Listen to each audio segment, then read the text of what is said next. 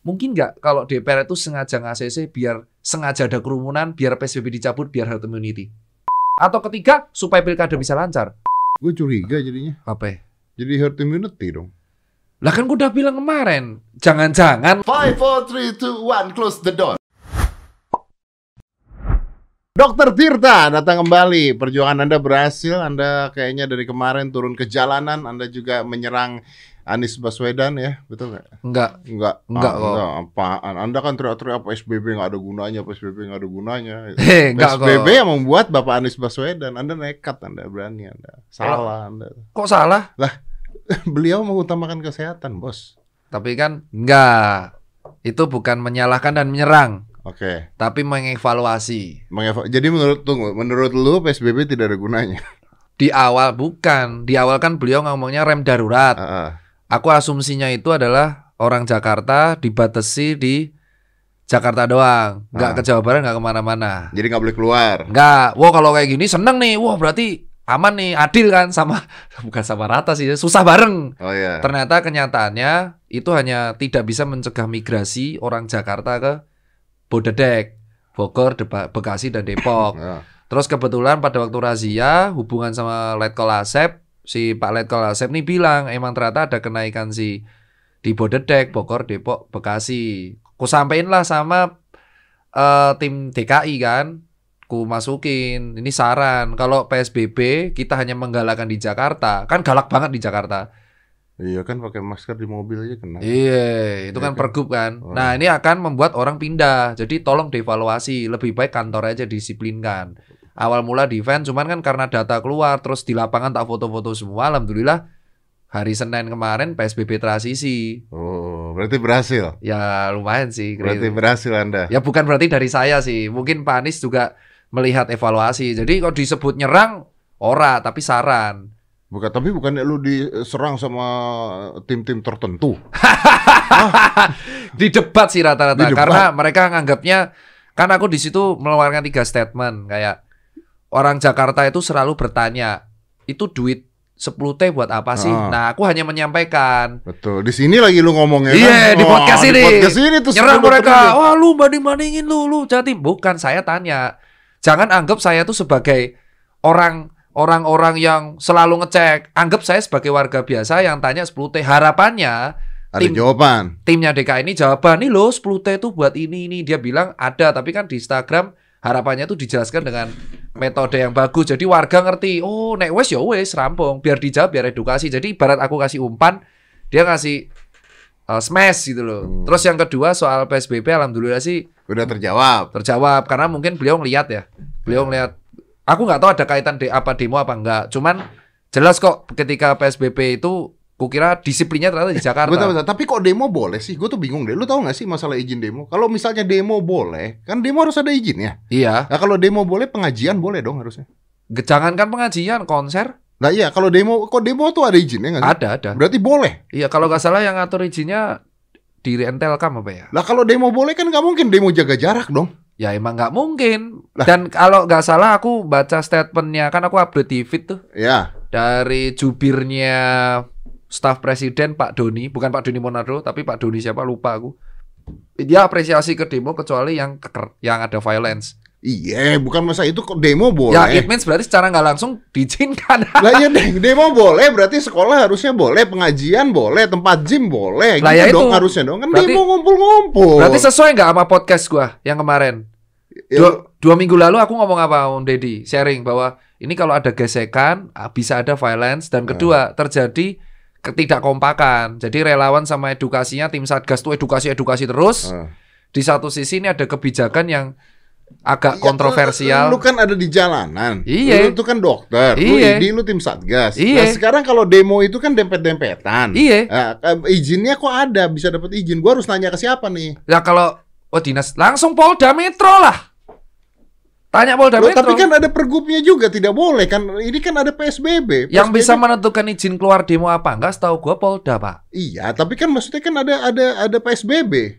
Kalau demo kan tidak bisa, PSBB demo tuh kan nggak bisa dong harusnya. PSBB demo tuh gimana sih tanya sih? Ya kalau di dalam pergub mencegah kerumunan, ini nah, makanya itu kan kerumunan, Bos. Terjadi ketidaksinkronan kan berarti. Paham nggak? Iya. Ada ketidaksinkronan nih berarti. Kenapa gue diserang sih tadinya? Sebel nih. Jadi dari sini tuh sesuai dengan omongan podcast kita kemarin. Pak Anies buat PSBB. Brad, itu berarti salah satu pergubnya kalau salah mencegah kerumunan. Makanya rumah makan dine in nggak boleh, apa kan kawan, dirazia. Ada kerumunan di taman, Suropati aja dibubarin salah PP. Okay. Nah, itu pimpinan DPRD DKI sesaat aksi demonstrasi PSBB di ibu kota jadi percuma. Yang ngizinin demo itu adalah pihak berwajib, Pak. Iya, tapi kan pihak berwajib juga pasti kan ada juga dari pemerintah juga ada dong. Kan pemerintah juga tahu dong. Nah, ini masalahnya harus ditanyakan. Aku bukan orang berwajib, mana aku tahu. Pokoknya tugasnya mungkin ada undang-undangnya kalau demo tuh boleh. Emang demo undang-undangnya kan boleh. Iya. Bahkan kalau nggak salah aku baca dari pembahasan tentang Depnaker dan kawan-kawan, demo itu tidak bisa menjadi alasan buruh dipecat. Tidak boleh tuh dipecat ya. Iya, ada pembahasannya ada, gitu. Jadi kalau aku lihat kemarin ya, aku tidak untuk menyerang Pak Anies ya. Cuman untuk PSBB ini dikritisi karena ya ini kita tidak bisa mencegah migrasi Jakarta ini ke Bodebek, Bogor, Depok, Bekasi. Makanya terus sudah nih tidak ada lagi PSBB ini. Transisi, disebutnya transisi tapi sangat longgar. Ini terlonggar loh dalam 7 bulan. Transisi ini gimana sih maksudnya? Jadi kalau kita baca transisi yang dilakukan Pak Anies ini adalah terlonggar sepanjang 7 bulan pernah dilakuin. Artinya Pak Anies juga mendengarkan orang-orang juga dong? Iya, karena kalau nggak salah kemarin Pak Doni bilang tingkat ICU yang di Jakarta turun dari 89,9% jadi 70%-an. Terus kedua, sudah mulai melandai. Nah ini melandai ada dua pilihan, mungkin apakah dia pindah atau enggak. Ketiga, si Parekraf Pak Wisnu Tama, kemarin kan meeting nih, beliau juga mendukung adanya database di masing-masing restoran Jakarta. Jadi Jakarta jadi percontohan database antara DKI, Pak Anies dan Pak Wisnu Tama buat ini. Tapi saya mau ngobrol sama Pak Wisnu Tama, Pak Wisnu Tamanya nggak kesini-sini. Ya mungkin lagi sibuk sama acara lain, Bang. Lu sensi ya, pernah punya salah nggak lu? Enggak, orang gue cecetan sama dia. Jangan-jangan, kan ya doang biasanya. Oh gitu ya. Ya kan dia tipikal memberi harapan, positive thinking. Lu pernah salah kali, rating lu lebih tinggi ya dari TV sebelumnya. Ayo, lu jangan-jangan pernah disuruh buat podcast kali di net, lu tolak. Oh gitu ya. Halo Pak Tabung Tama. Jadi mungkin tapi ada tulisan masa PSBB polisi tidak keluarkan izin demo di Istana dan DPR. Ya nggak tahu kenapa kok ada demo. Mas Polda. Oh ya nih Pak. Anak monyet di orang lagi baca. Lagi baca ini. Aja nggak bisa dong. Pak kantor orang. Ya nggak apa-apa. Silakan emosi. Tapi tadi di situ ditulis bahwa polisi tidak memberikan izin. Lah jangan tanya saya, kok tanya saya. Saya kan yang bukan berizin. Tadi kan Anda yang mengatakan izin dari polisi. Ya emang polisi yang memberikan izin. Nah setahu saya izinnya itu polisi, Pak. Tuh, Kabit Humas Polda Kombes Yusri Yunus mengatakan pihaknya tidak mengeluarkan izin keramaian terkait demo. Lah aku nggak tahu, Pak. Anda tadi bilang polisi, Pak. Tapi emang bener yang selalu ngeluarin izin. Kalau mau demo tuh harus izin polisi dulu, Pak. Berarti mungkin kemarin tidak ada izinnya. Loh, tapi kok kompak? Dari tanggal 6 mereka iya tanggal 5, 6, 7, 8 udah ada pemberitahuan. Hati-hati makanan kok ini sih? Gimana sih kok jadi hipertensi? Ngeselin. Editor close the door, copy. Ini sumpah. Tia, gue pecat nih Tia ya. Ini manajernya kayaknya hari ini blunder sekali. Ini loh, meski ada surat pemberitahuan demo tetap tidak diizinkan. Loh bener kan? Surat pemberitaan demo itu selalu dikasih ke ini mengingat Jakarta masih batas sosial berskala besar. Nah, benar. Mungkin tidak DPR mengeluarkan RUU Cipta Kerja itu mengesahkan karena lagi PSBB. Jadi tidak mungkin ada demo. Nah, ini aku suka nih, aku suka. Jadi ini bahas PSBB dulu ya. Oke.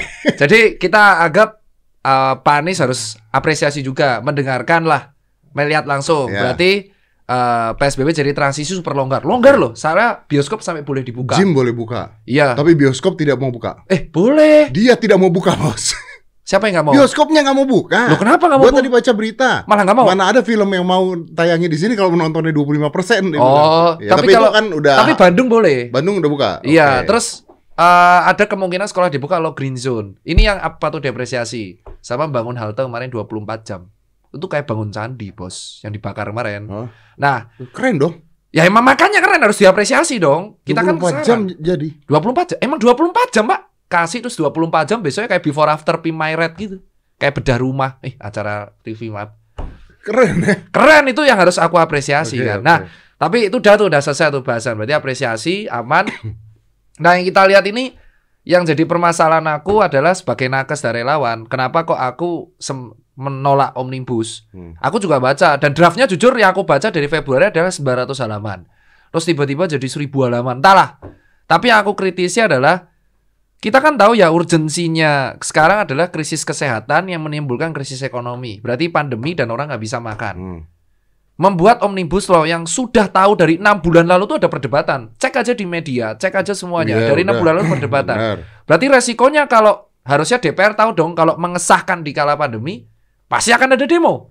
Tapi lagi PSBB. Nah, itu yang jadi masalah. Berarti pertanyaannya adalah DPR harus jawab, kok sampean berani-beraninya ngesahin pas pandemi? Loh, mungkin karena ada PSBB, makanya tidak jadi keributan. Kan tidak boleh ada jadi, mungkin, pandemi. Mungkin dia pikirannya gini, ada dua kemungkinan. Wah, aku ngesahin pas PSBB, pasti nggak akan ada yang berani demo.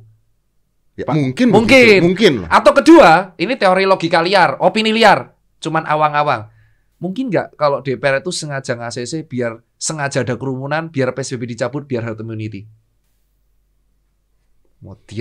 Logika liar. Bisa gak? Bisa. Mungkin dia bilang, wah ki mumet iki carane ben gak PSBB lagi ya. Udah adain, sahin aja. Mau draftnya ada apa? Enggak mau, sahin aja. Ini kita tidak menuduh ya. Enggak menuduh. Ini kan opini logika liar ya. Logika liar. Aku gak nuduh. Bisa begini. Atau logika bisa liar. Aja juga yang lain. Nama, kita gak pernah tahu. Iya, kita gitu gak nuduh. Karena kan DPR dari kemarin kan yang kita lihat Pak Jokowi membuat Instagram TV. Itu menjawab yang hoax. DPR juga aku lihat di sini di postingan menjawab yang hoax. Aku lihat di Instagramnya, wow belum tak close. Tanggal 6 hari yang lalu. Tapi si DPR ini tidak menjelaskan kenapa urgensinya apa kok disahin pas pandemi untuk lapangan pekerjaan. Padahal dari 6 bulan yang lalu sudah ada perdebatan. Terus dia bilang kalau emang hoax, klarifikasilah lewat draft yang asli. Maka rakyat akan senang. Maka mencarilah draft yang asli. Draft yang aslinya ada kan? Ya aku bacanya dari yang Februari yang 900-an halaman. Terus tiba-tiba disahin katanya tambah jadi 1000-an halaman. 1028. Terus tambah lagi jadi 1045 atau berapa. Artinya Anda kalau mau protes Anda baca 1000 halaman dulu gitu. Itu kata orang-orang SJW, Social Justice Warrior. Jadi orang di Twitter bilang, "Lu kalau demo harusnya baca semuanya dong." Ya, mereka yang ngomong tuh baca ya? Mbak, ya itu ya pertanyaannya. Terus gue tanya, "Yang lu baca yang mana?" Kalau lu baca yang Februari 900 halaman, kalau sekarang 1028, nah gue nggak tahu nih yang mana. Terus ini direvisi lagi 812 halaman. Permasalahan gue tuh bukan baca atau tidaknya, tapi adalah urgensinya apa desain pas pandemi, dan itu belum dijawab. Belum dijawab. Makanya keluar loh logika liar tersebut. Logika liarnya kan jadi keluar. Wah apa jangan-jangan nih, ini disclaimer ya.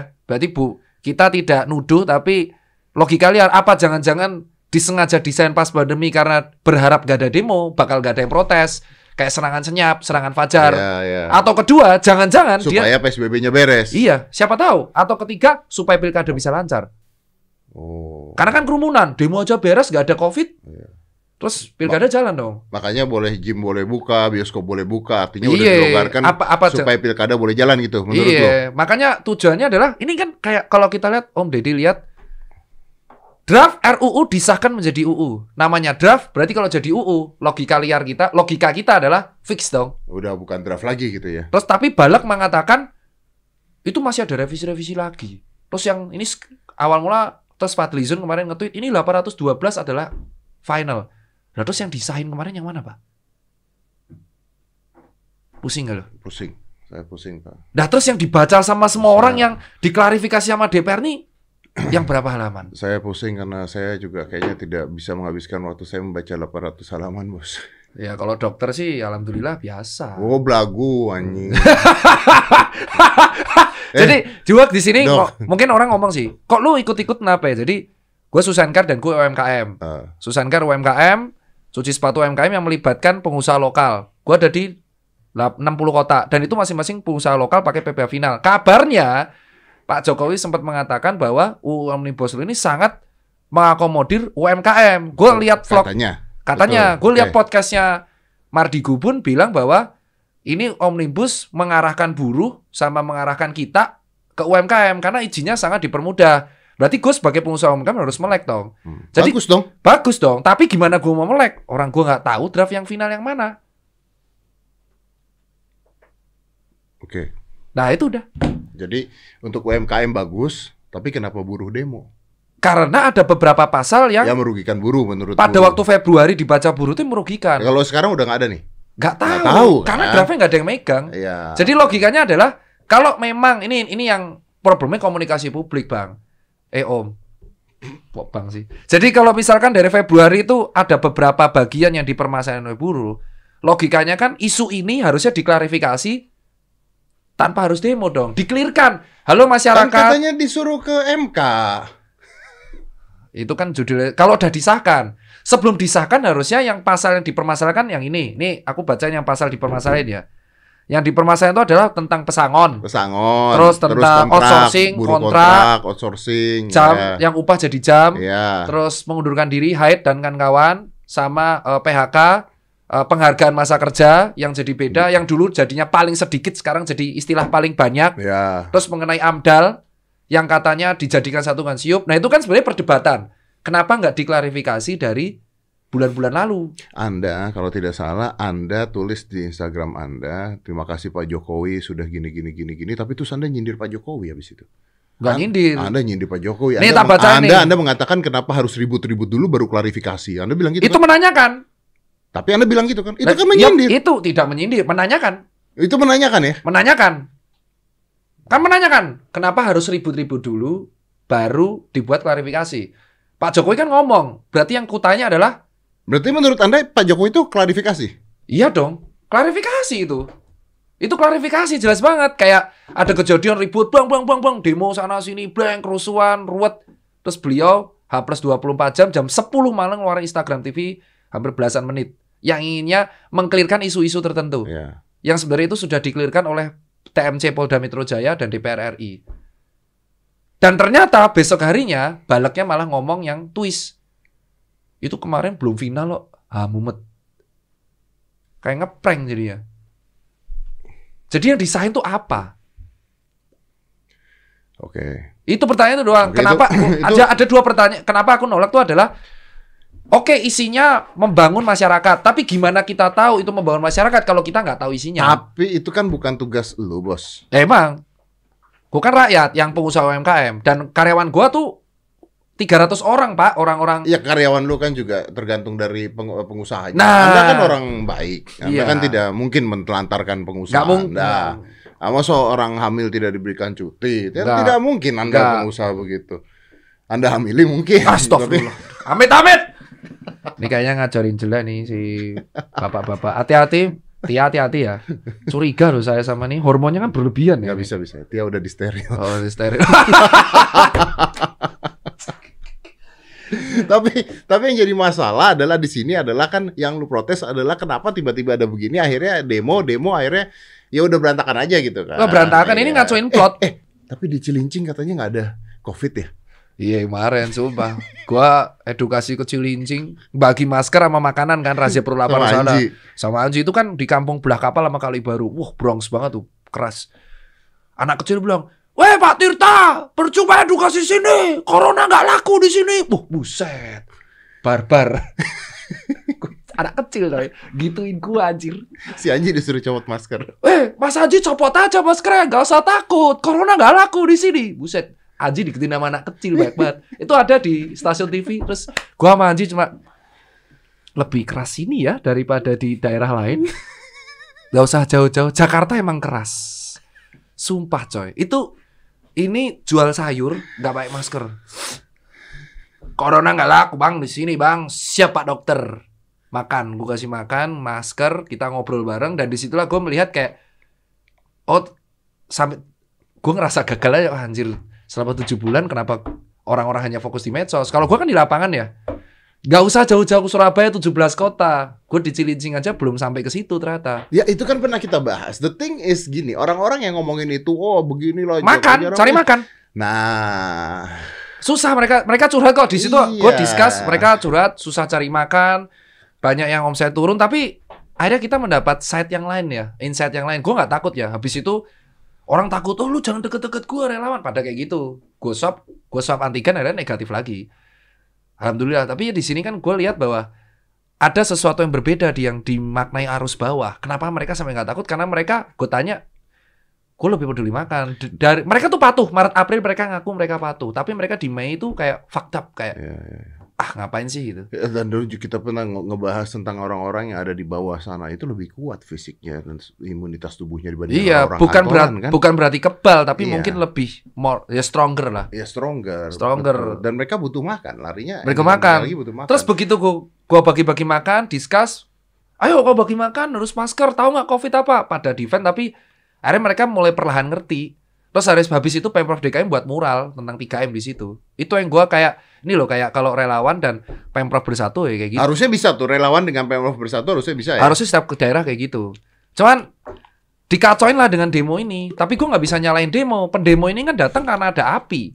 Apinya apa? Ya pengesahan di kala pandemi. Lu ada di demo. Apa? Ada di demo kemarin. Ada. Gua ikut, tim gua itu ikut di Jogja, Jakarta, Depok, Surabaya, Bali, Bandung, Palu. Parah nggak bro? Paling parah di Palu. Jadi UNTAD, gue harus lihat ya dari dua sisi. Jadi di UNTAD itu parahnya adalah awal mula mereka pihak berwajib dan mahasiswa berdamai, kayak ngobrol, tapi nggak tahu kenapa kayak setengah jam setelah kejadian itu chaos, ricuh jadi bentrok. Terus ada framing mahasiswa digebukin, tapi si pihak berwajib bilang mahasiswa yang digebukin itu yang moncrot-moncrot.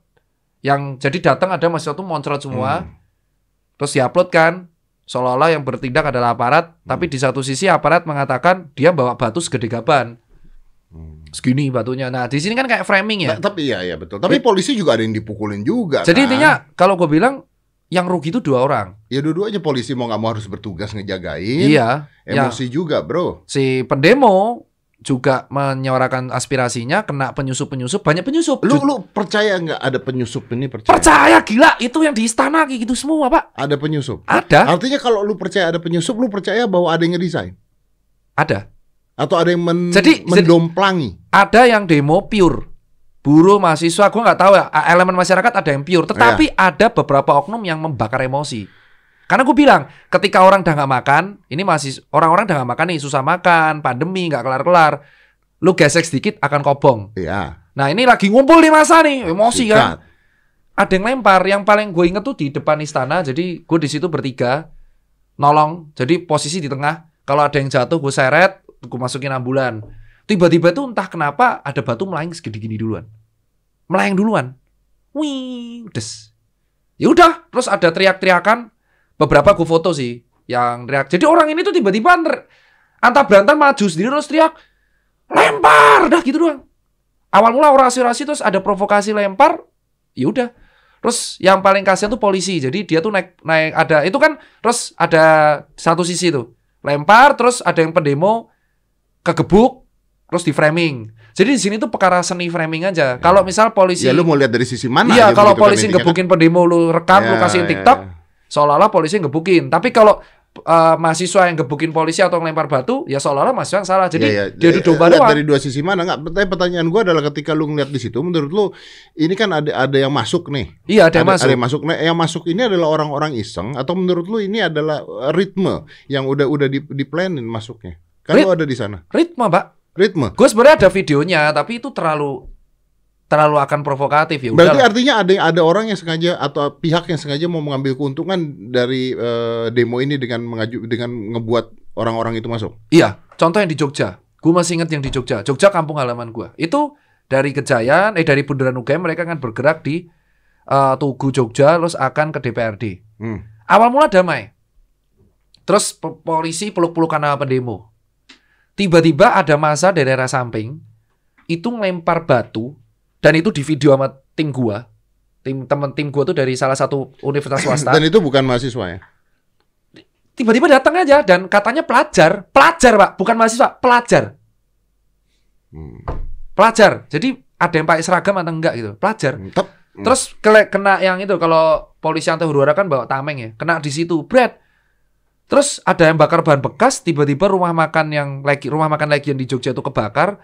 Terus ada orang lempar batu langsung ke dalam DPRD. Gini, Dok, maksud gue gini, lu tahu dari mana? Gini, Kan bisa aja orang-orang yang menyusupi demo tersebut adalah orang yang lapar, orang yang bete. Bisa kan? Bisa. Belum tentu, this is not always politik. Bisa juga ini orang iseng doang. Aku nggak pernah bilang itu politik, tapi ada penyusup. Gitu. Ya penyusup ini kan bisa jadi elemen masyarakat yang emang sengaja marah atau sengaja memanfaatkan situasi emang buat ngerusak doang karena udah bete aja. Bisa seperti itu. Bisa, karena kalau udah massa dalam jumlah yang baik kita nggak bisa kontrol. Sekali gesekan akan chaos. Dan itu terjadi di Jogja, Jakarta, dan Bandung. Bandung juga kan begitu Pak Ridwan Kamil turun bukannya udah beres. Udah, jadi pada waktu itu Bandung Pak Ridwan turun, aku dapat video dari Letkol Asep dari Jawa. Itu Pak Ridwan menandatangani nota, intinya bakal nyuratin Pak Jokowi dan suratnya juga sampai di foto masuk Line Today juga.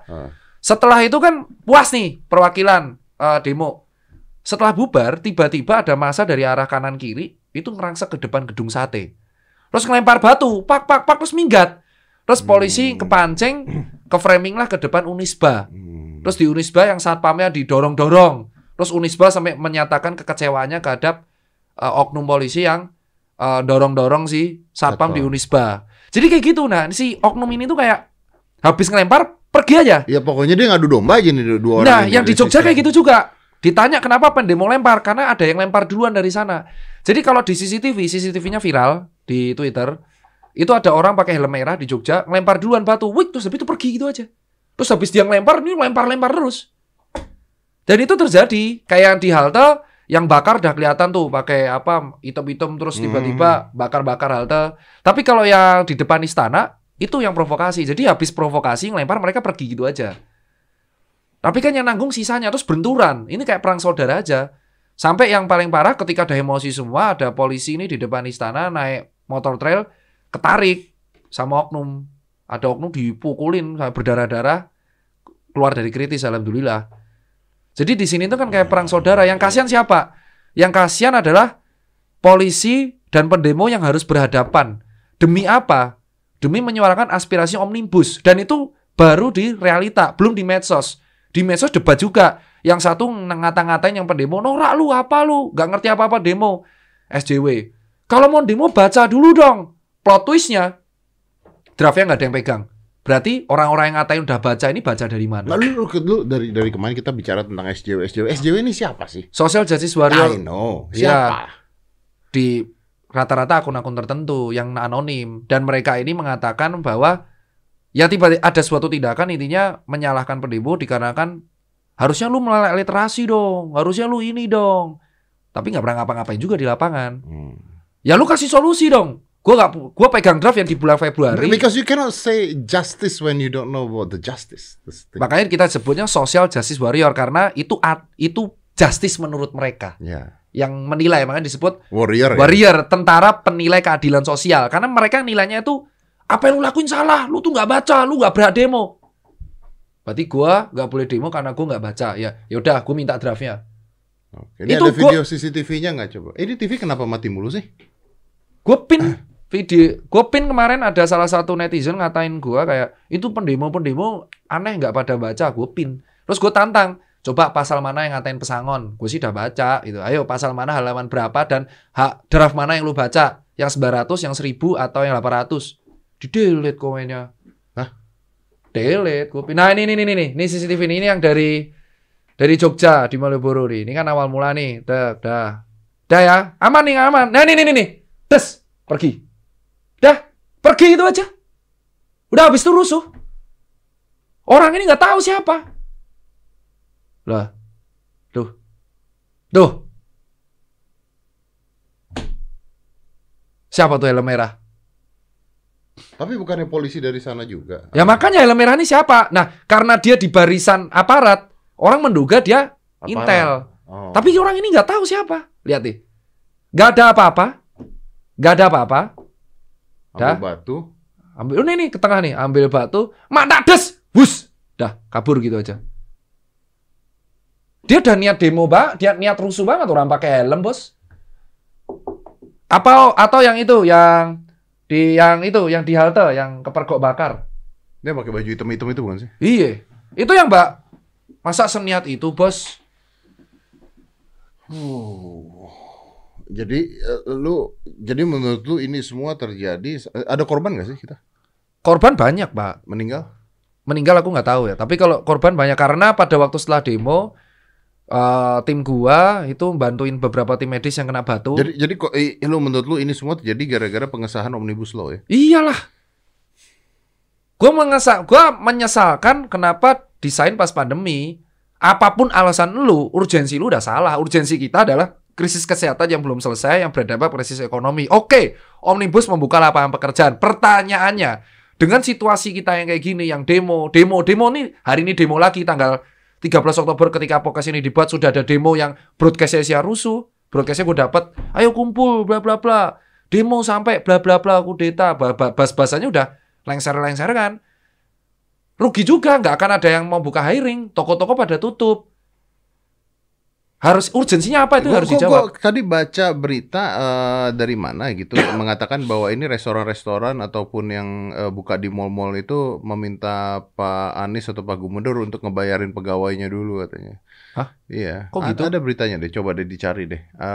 Restoran-restoran di mal itu minta supaya Bapak Gubernur untuk ngebayarin pegawainya karena gara-gara PSBB kemarin semuanya hancur, omsetnya hancur, terus untuk mulai lagi udah berantakan aja semua. Jadi tolonglah kalau mau bikin begini, tolong bayarin pegawai-pegawai kita gitu maksudnya.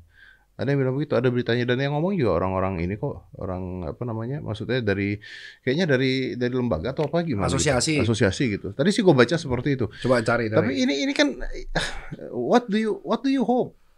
Kalau yang aku harapin tuh adalah salah satu dari pihak nih pengusaha di mall minta gaji kok gini sih? Tuh. Oh, ini yang pas ini ya pas PSBB rem darurat 18 September ya? Iya. Ini asosiasi F&B kalau nggak salah. Ya, asosiasi F&B ya. Guna menyewa. Ya, betul kan? Gerai F&B bener. Pindo bener. Ya karena semua kena toh. Ya ini nggak hanya yang di mall, coy. Ini yang warteg juga kena, Bos. Maksudku di sini adalah harusnya dari pihak pemerintah melalui Depnaker, menteri-menteri yang terlibat kayak Pak Erlangga, terus ya jubirnya presiden itu harus menjelaskan. Hoaxnya udah bagus lah, aku kan udah memuji tuh Jokowi komunikasi publiknya bagus tuh kemarin untuk menenangkan. Anda nyindir Anda. Cuman telatnya adalah dilakukan setelah aku bonyok-bonyok sama teman-teman bonyok dan relawan. Lu pernah ketemu Pak Jokowinya nggak sih? Sekali pada waktu ngasih chopper. Oke. Yang sebelumnya ngasih sepatu lokal, tapi bahasanya ya UMKM lokal pada waktu periode pertama. Dan emang beliau baik, tapi yang kusesalkan adalah tim komunikasi publiknya harusnya ketika ada isu tuh segeralah diklarifikasi. Jangan nunggu rusuh dulu klarifikasi. Ini kan udah telat ya. Sementara draft belum ada yang final. Ini kan kesannya kayak lucu. Kita mendemo sesuatu yang katanya disahkan, tapi ternyata belum final. Draftnya nggak ada, belum final dan itu orang ngatain hoax. Nah, terus yang benar yang mana? Oke, kalau ada yang benar katakanlah. Dan jelaskan alasannya kenapa disahkan pas pandemi. That's it, itu aja. Dan ini solusinya gimana sekarang? Demo sudah jalan, sementara di satu sisi lu edukasi 3M. Salah satu 3M komponen penting menjaga jarak. Relawan lu suruh edukasi 3M, tapi demo udah jalan, pilkada udah jalan. Terus gua harus gimana nih di lapangan? Kalau gua suruh edukasi ke PKL, ayo jaga jarak, gua diketawain lah. Nah ini kan jadi masalah, jadi jangan membuat masalah dengan masalah baru. Nah, tapi kalau sekarang udah dibuka nih, lu ini udah dibuka nih PSBB ringan lah ya, transisi lah, whatever the word is ya. Artinya kan sekarang orang udah mulai merasa bebas. Ini bisa kebalik juga loh, orang bisa tiba-tiba nggak peduli lagi loh. Dude, gini ya Dok ya, maaf nih, ini ya, gue tau lah lu satgas gitu, gue tau lu tugas lu adalah untuk ya memberikan edukasi pada rakyat dan sebagainya. Tapi lama-lama capek bro. Ya gue 8 bulan capek, makanya fokus gue adalah sekarang. Gue tidak akan razia dan gue gak kawan-kawan. Gue gak memaksakan. Gue lebih senang. Ini apa coba? Baca deh. Iya yang kemarin kan, yang nonton bioskop terus disarankan isolasi 14 hari. Masa mending gue streaming ya. Nonton bioskop terus isolasi 14 hari. Kan goblok. Ini yang ngomong kan, ini yang tinggi bukan kita. Yang ngomong tuh CDC tuh. Yang ngomong nobis nonton bioskop ini. Enggak kan, tapi kan goblok banget kita kalau nonton terus udah gitu kita isolasi demi nonton bioskop terus isolasi. Bukan kita ini bukan kita. Tapi terus, maksudnya ide-ide seperti ini tuh ada di berita di mana semua orang kan susah Bos untuk menerangkan masuk ke logika mereka ini berita mana yang benar, berita mana yang nggak benar. Itu namanya infodemic, bias of information. Jadi it karena it is not infodemic. Terus? It is not infodemic. Oke, lu ngomong ini infodemic. Iya, infodemic. Okay. Karena terlalu banyak informasi dari satu tempat dan semua orang berhak mengeluarkan informasi. Iya, betul. Tapi kalau infodemic ada PSBB diperketat dan sebagainya, terus ada demo rame-rame, is not infodemic. Kontradiktif lagi. Is kontradiktif dong ending-endingnya. Iya, berarti infodemic yang kontradiktif dicampur dengan hoax dan dicampur dengan perdebatan politik. Mancur. Mancur. Dan yang gue bingung sih adalah sekarang tindakan gue ditanya, Tir, ini lu mau ngapain lagi? Lu mau edukasi 3M, lu akan ketawain. Akhirnya gua bersama teman-teman pengusaha yang emang mau, ya udahlah kita edukasi razia perut lapar aja, udah. Kita konsistensi kayak itu aja. Jadi kita sentuh arus bawah yang nggak bisa makan, kita kasih makan, kita berikanlah makan, kita berikan suplemen, kita kasih masker, dan kita have fun aja. Maksudnya biar mereka ada hope. Ini gua fokusnya di situ. Gua udah kayak kalau tapi kalau lu cara lu ngomong begini ya, gua curiga jadinya. Apa ya? Jadi herd immunity dong.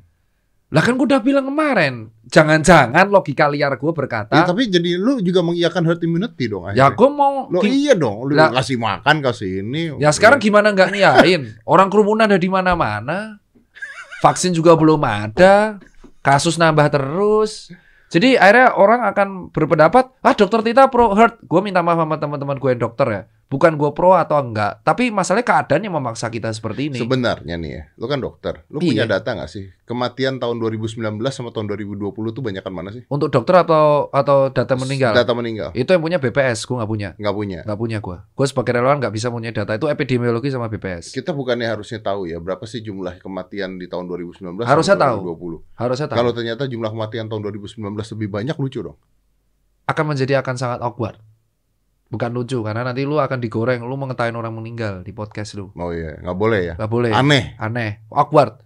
Jadi lu sadar nggak sih setelah demo Satgas Covid, Pak Fuiku belum ngomong apapun.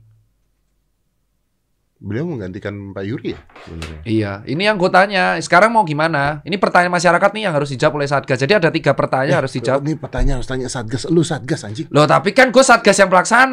Nah, iya tapi kan lu Satgas. Lu ya, tinggal telepon Pak Uli. Sudah. Profiku kan beres dong. Proses katanya tetap jaga jarak.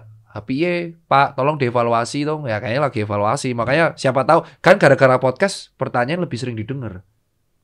Nih terima kasih sepodcast lu emang. Podcast lu kayaknya akan menjadi ajang klarifikasi semua orang. Muka lu benci banget sama gua. Tapi ini ada 3 yang harus dijawab. Pertama, kenapa kok UU Omnibus desain pas pandemi? Oke, siapa yang bisa menjawab itu? Depnaker lah, jelas. Menteri Departemen Ketenagakerjaan dan Menteri Koordinator Perekonomian si Pak Erlangga. Oke. Dan ini dan Ibu Puan harus menjawab aja. Maksudnya sama-sama enak ditanya dijawab. Ya kalau Ibu Puan bisa datang ke podcast, gua akuin lompat jempol lo. Oke. 4 jempol, 2 jempol kaki, 2 jempol tangan. Oke. Itu kenapa kok disahkan pas pandemi? Kita sudah tahu menghadapi pandemi. Bukankah elegannya menunggu pandemi paling nggak grafiknya turun dulu baru disahin? Loh kenapa kok bisa statement kita kan butuh laporan? Karena dari Februari sudah terjadi perdebatan. Mengesahkan Omnibus Law di pandemi akan menimbulkan potensi demo. Itu sudah tahu. Harusnya sudah tahu. Mereka kan punya intel. Pertanyaan pertama. Kedua, terus kenapa bisa disahkan padahal draft yang beredar itu belum pasti. Ada yang bilang 900 halaman, ada yang 1028, ada yang 1059, ada yang 812. Ini yang bener yang mana? Kok bisa beda-beda? Terus yang ketiga adalah, jadi yang pertama 900 dulu Februari itu 900. Iya terus 1028 itu yang kemarin yang tanggal 5 Oktober 1028. Terus turun. Terus Balek bilang naik lagi tambah 150 jadi 1050-an. Berarti belum disahkan dong. Nah, tapi kan dia udah jadi, dia bilangnya disahkan. Mungkin ganti font, ganti spasi. Mungkin jadi font Times New Roman dan loh, siapa tahu ganti font, hemat kertas. Oh, iya, bisa karena naik. Pinus. Oh iya bener. Pro kertas kan. Nah, terus yang ketiga adalah ini setelah ada demo masif dan demonya tuh di tempat yang COVID-nya tinggi. Yeah. Surabaya dulu, Bandung, Jakarta, Depok, Makassar, Palu, Bali. 7. Gede sama Jogja. Kan COVID semua nih. Apa yang terjadi jika COVID-nya angkanya stabil? Lu harus ngomong apa nih ke publik? Tunggu dulu. Kenapa menaker? Yang mengesahkan bukan menaker. Ya emang, tapi menaker kan Departemen Ketenaga Kerja. Buru-buru, semua orang yang digaji itu buruh. Iya, tapi yang mengesahkan kan bukan dia. Ya emang kan DPR. Iya. Tapi kan menaker salah satu satgas yang membuat kan. Ya tapi kan tanggal mengesahkan ini siapa? Ya DPR. Ya DPR dong berarti dong. Tapi kan dari pemerintah harus juga mengklarifikasi kenapa isu-isu yang beredar, kewajibannya pemerintah itu adalah kalau ada isu beredar tangkis saja. DPR kan mengesahkan legislatif. DPR yang dijawab, kenapa kok lu ngesahin? Kalau pemerintah jawabnya, kok lu nggak klarifikasi dari dulu-dulu? Kalau nggak salah, Pak Jokowi udah mengatakan sebenarnya sudah ngajak ya diskusi serikat buruh. Tapi kan diskusi cuma ketuanya. Publik mahasiswa nggak tahu apa isinya. Jadi kalau Depnaker tuh menjelaskannya menteri-menteri klarifikasi kenapa nggak dari dulu, terus kenapa draftnya beda-beda. Lu baca nggak draftnya? Baca gua. Merugikan nggak buat buruh? Jujur di ada beberapa bahasanya tuh ambigu. Gua bacain nih. Jadi bahasa yang gua paling hafal adalah penggunaan kata paling banyak dan paling sedikit. Kalau paling banyak itu berarti boleh dikit. Nah ini yang jadi masalah. Ini yang jadi masalah kan. Kalau dulu di si Menteri Depnaker yang 2003 itu paling sedikit. Ini paling banyak. Terus ada perbedaan efisiensi perusahaan. UU-nya kan dihapuskan. Jadi kalau misalkan efisiensi perusahaan, misalkan perusahaan kalau zaman dulu perusahaan PHK kan efisiensi itu kali 2 pesangonnya. Kalau nggak salah ya, udah revisi karena gue dokter bukan ahli hukum. Tapi sekarang dihapuskan jadi nggak kali 2. Dan ada yang kata-kata yang agak ambigu gitu loh. Ambigu tuh kayak abu-abu. Jadi yang bisa menentukan tuh antara intinya kalau nggak salah secara nggak langsung ya nek pengusaha mau apian kamu beruntung. Nah kalau pengusaha mau tangan besi ya mati kamu pasti. Nah ini yang jadi masalah kan, harus dikelirkan. Kalau buat UMKM berjaya Pak, takui izin dipermudah kok. Izin dipermudah. Terus AMDAL dan SIUP dijadiin satu, nggak tahu ya karena UU kalau nggak salah Pak Jokowi bilang UU-nya si Omnibus Law ini kan mempengaruhi UU yang lain dan harus diturunkan menjadi peraturan pemerintah. Nah harapannya UU-nya aja belum ada draftnya, apalagi peraturan pemerintahnya.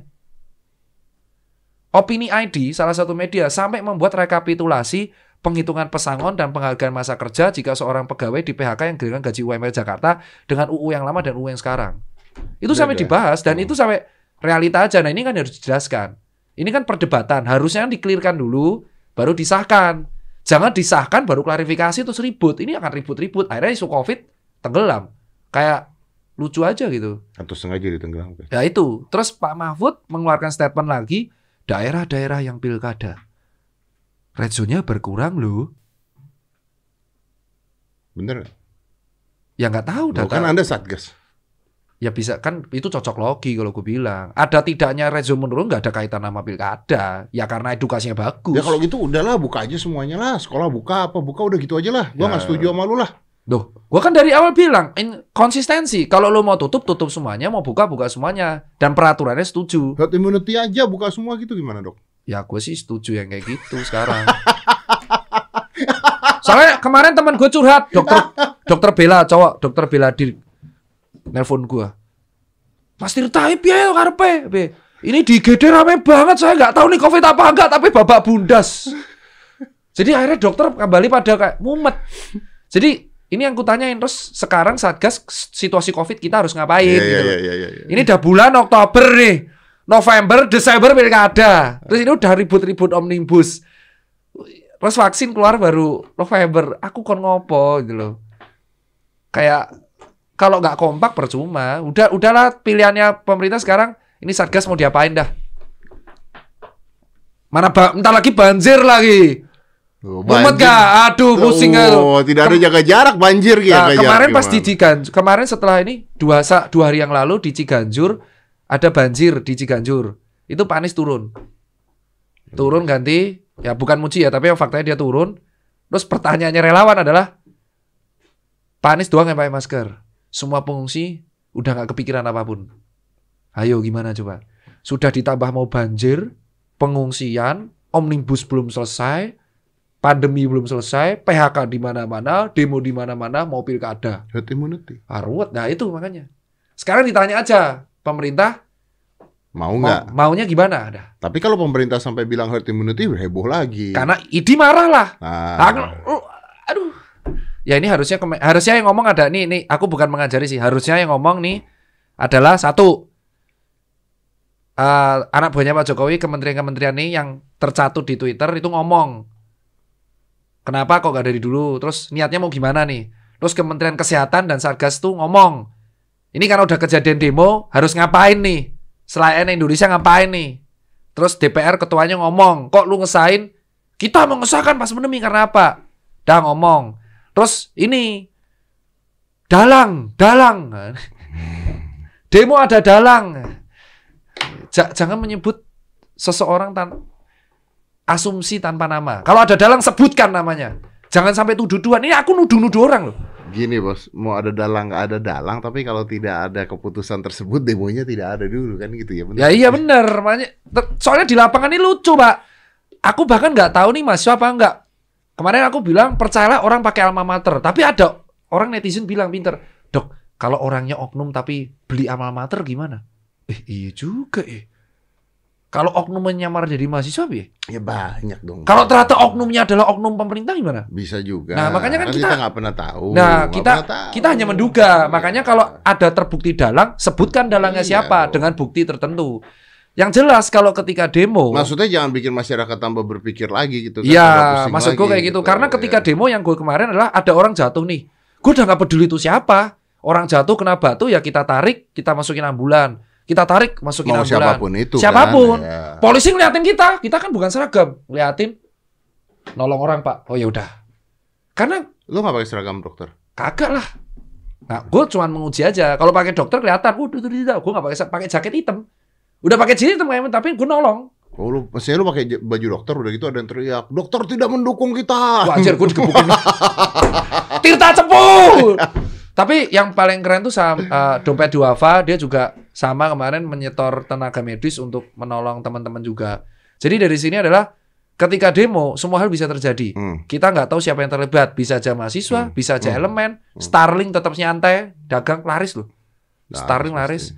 Terus bisa jadi kayak gitu, polisi juga bisa emosi. Oke, dok, gua potong ya dok ya. Mau lu apa sih sekarang? Ya kalau mau gua ya itu, gua kan sebagai pelaksana. Ini mau dibawa kemana sih?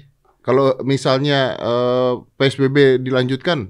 Wah, gua ini akan nggak efektif juga. Nggak efektif? Karena demo sudah terjadi ya, juga. Berarti kalau gitu mau lu herd immunity dong? Gua jujur maunya adalah, ya udahlah.